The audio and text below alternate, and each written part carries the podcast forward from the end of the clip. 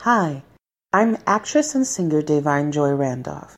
Download Quistory, the app that celebrates African American achievement in history. Available now in the App Store and Google Play.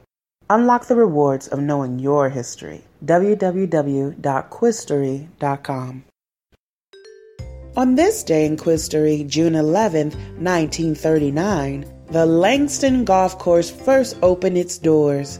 Named after James Mercer Langston, Virginia's first African American congressman and the first dean of Howard University School of Law. The nine hole course is located in Washington, D.C., mere minutes from Capitol Hill. The course was home to the nation's first club for African American golfers, the Royal Golf Club for males, and the Wake Robin Golf Club for females. The Langston Golf Course sought to develop golfing facilities for black players and ensure equal access to recreational facilities. Accomplished golfer Lee Elder managed the course from 1978 to 1981 and refurbished the grounds. In 1991, the Langston Golf Course was added to the National Register of Historic Places. It's now an 18 hole course.